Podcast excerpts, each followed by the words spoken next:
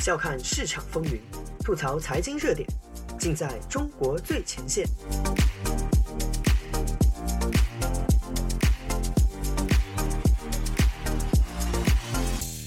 大家好，欢迎收听自由亚洲电台，这里是中国最前线，我是主持人子昭。本期节目我们从最近的一桩中国官员落马案说起。二零二二年五月十八日，中纪委国家监察网站通报称，中国人民银行货币政策司原司长孙国峰涉嫌严重违纪违法，目前正接受纪律审查和监察调查。这是这个职位上的官员首次落马。中国人民银行作为央行，其主要职责就是制定和执行货币政策，因此货币政策司也被称为最牛司局。这个司长在京城司局级干部的茫茫人海中算是非常出风头的人物，历来有让经济学者担纲的传统。现任央行行长著名经济学家易纲就曾经担任此职。这次落马的孙国峰同样是一名杰出的学者，曾经获得代表中国金融政策研究领域最高荣誉的孙志芳金融创新奖。他最著名的成就就是提出了贷款创造存款理论，缩写为 L C D。二零零三年，他访问斯坦福大学时，曾经就究竟是存款创造贷款还是贷款创造存款与世界金融学泰斗大部分商科学生都学习过的货币金融学教材作者米什金教授辩论过，据说还取得了辩论的胜利。我读书那会儿，不止一位老师在课上提到孙司长的这一杰出成就。虽然后来人们知道这一传奇故事其实有一些夸大的成分。与一路名校读过来并长期执教于顶级学府的易纲行长不同，孙司长的履历在学霸云集的央行其实并不算很耀眼，仅仅是中国农业大学本科、央行研究生部硕博而已。自参加工作以来，一直服务于中国央行。关于贷款创造存款这一理论，其实啊来自于他在读本科时在农行网点实习的经历。当时他发现，银行放出一笔贷款，仅仅是做了一个记账的动作，把一笔资金从客户的贷款账户转到存款账户罢了，这才是现实中的货币创造过程。这就跟每一个商科学生都学过的存款、贷款、派生存款的货币创造路径正好相反。我们从大一第一第一堂课就被告知，广义货币总量等于基础货币乘以货币乘数。银行放出贷款主要取决于央行投放的基础货币量和央行规定的存款准备金率。而孙司长的 L C D 理论则认为，实际上不存在什么外部基础货币，理论上商业银行可以不依赖央行的货币投放，左手放贷款，右手收存款，只需要一个记账的动作就完成交易并获取利差。当然，单独一家商业银行肯定不敢这么做，毕竟不能保证放出去的每一分钱都变成了自家的存款。但央行作为全国范围内银行的银行，存款和贷款在央行视角看来确实属于左手倒右手。央行可以通过给商业银行贷款凭空产生准备金，让商业银行可以进行互相拆借，进一步转化为投放到市场上的资金。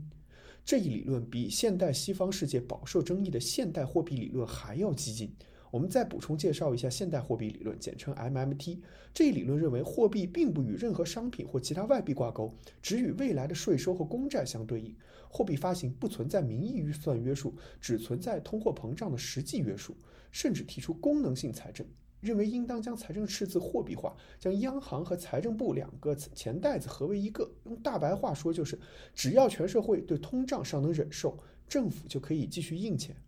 这一理论实际上指导了近年来美联储的大规模 Q E， 在新冠疫情期间更是被严重滥用了，如今已经受到广泛的质疑。不过 M M T 至少还对通胀存有敬畏之心，而 L C D 却认为印钱完全是个记账游戏，只要控制得当，让钱在该赚的地方赚，就不会有通货膨胀的危险。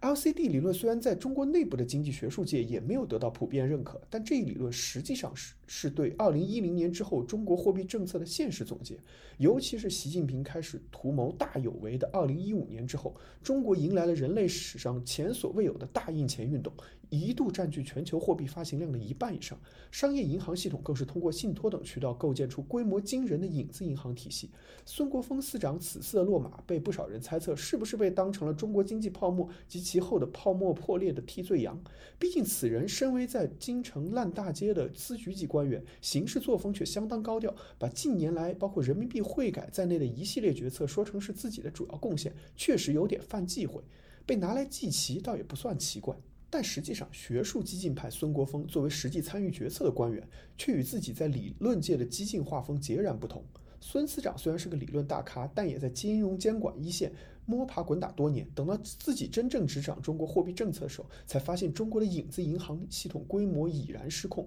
依靠左右口袋倒来倒去的游戏，银行的表外资产规模已经扩展到无法想象的地步。这个游戏最直接的结果就是天量资金堆积在房地产领域，中国首富十个里面有九个是卖房子的。更要命的是，银行、地产、地方政府已经构成了三角同盟关系，百分之八十地区的体制内衣食所系都离不开卖地和借债的循环游戏。在二零一八年，大家都已经意识到这一定时炸弹一旦炸响的后果。当然，这个泡沫实际上是到了经济完全崩塌的二零二一年下半年才开始真正出现破裂的。而作为技术官僚的孙国锋执掌权力之后的选择是求稳，努力在这个泡沫崩塌之前自己来戳破它。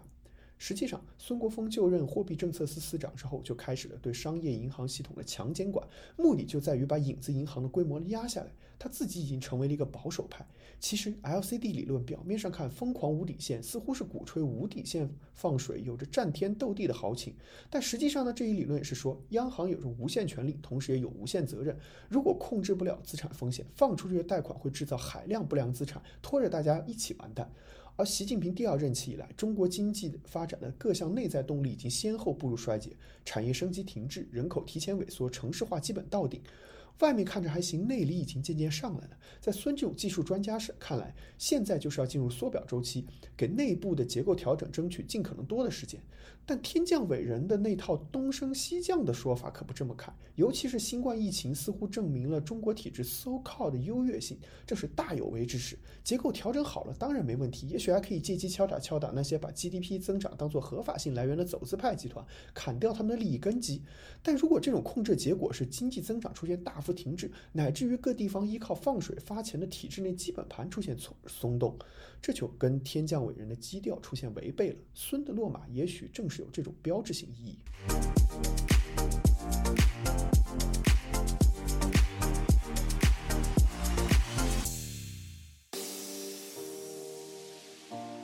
用财经视角剖析热点中的深层逻辑，嬉笑怒骂间把握喧嚣下的中国脉动，内容相当靠谱，形式绝不严肃。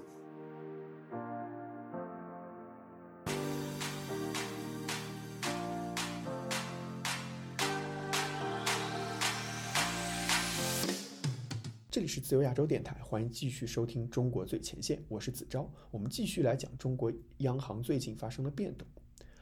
我这个人呢，是一贯相当鄙夷墙外小道消息源们的中南海密文分析套路的，不过这里我也跟风猜一把。曾经鼓吹各种金融大跃进的李总理，最近放出各种关心民生的信号，而天降伟人控制的官媒却一边吹动态清零，一边又开始吹大基建。如果说前几年货币超发带来的社会矛盾让天降伟人有了一个利用民愤的抓手啊，看看现在年轻人对所谓资本的态度，就知道这个操弄还是挺有效的。那么现在的形势却有点攻守易势了，鼓吹大有为东升西降的人更需要继续服用过量货币，在动态清零不动摇的情况下维持一点经济增长，撑撑场面。这也许是央行内部保守派被清洗的原因，学术理论的激进终究敌不过现实的疯狂。自二零二一年以来，中国货币政策的失效越来越明显，一方面市场上根本不缺钱， M 二 总量连创新高，银行同业拆借利率不断下探，另一方面则是社会融资规模不停地创历史新低，经济整个进入了静默期。这种相当经典的流动性陷阱，每个经济学大一学生都可以指出，那是因为全社会的信心出了问题，大家都不敢投资，不敢消费，而作为货币流通系统核心的银行部门则不敢放贷款。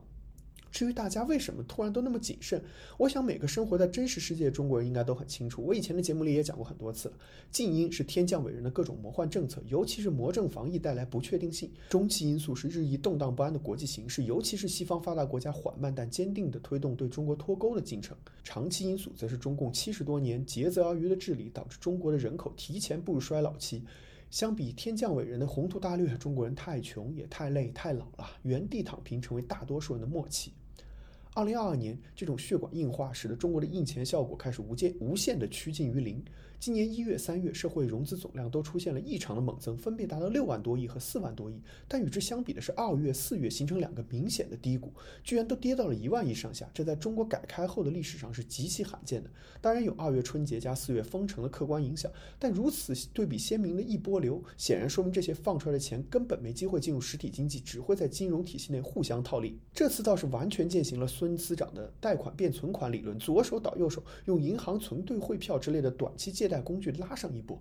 如果是以前的借贷经济时代，好歹还搞了一波房地产，也算攒了一些基建，而且眼下这种状况可能放再多水也无力回天了。一个人如果血管严重硬化，你给他打再多强心针也是没有用的。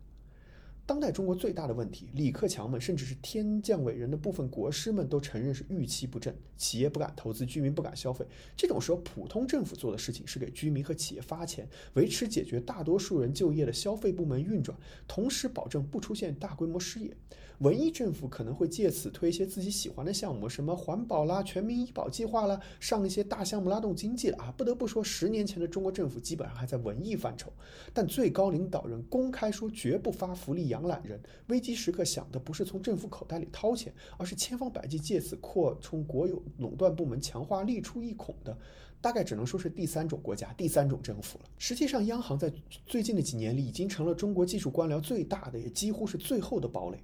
两千年代风光无限，被人称为三里和政治局的发改委，早已被天降伟人的各路小组彻底架空。其实可以说，北京城里几十个部委，当年还那么像回事的专业管理团队都已经基本上靠边站，只剩下各种天降伟人重大批示的复读机，而且很大程度上被文宣肉喇叭给夺了权。像去年啊，平地起妖风的行业铁拳轮盘赌，就是肉喇叭绑架实际业务部门的典范啊。虽然这大概是天降伟人愿意看到的。金融系统因为其专业门槛以及天然与西方世界接轨的特性，成为改开技术官僚的主要根据地，这其中又以央行为最。中国的资本市场、银行体系、货币市场这一系列配置本身都是纯而又纯的改开产物。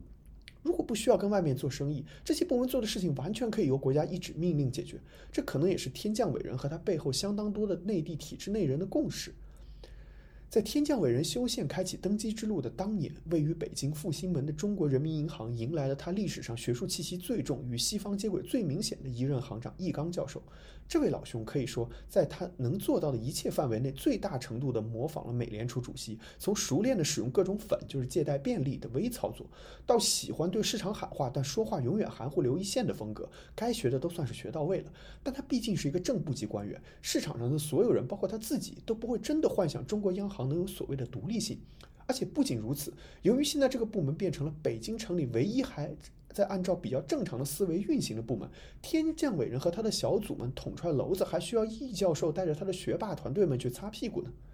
在孙国峰司长被查的第三天，中国央行就宣布大幅度降低五年期的贷款利率，但一年期利率保持不动。这等于是一道公开而急迫的炒房冲锋号，与之前作为房住不炒主要执行者的央行画风对比鲜明，加上很快就要出现的长短期利率倒挂，之前一时蛰伏的各种影子银行业务必然又会死灰复燃。跟之前的政策一样，真正上手执行这支政策的还是同一批技术官僚，但决策本身却没有他们能够说话的空间了。无独有偶，在已经基本沦为疯人院的莫斯科权力圈，俄罗斯央行行长纳比乌林娜也是独树一帜的头脑冷静、思路清晰。面对被全世界制裁的窘境，他果断的升息和资本管制措施有效稳定了市场。虽然没能挽救俄罗斯经济陷入深度衰退，至少也帮普京续了命。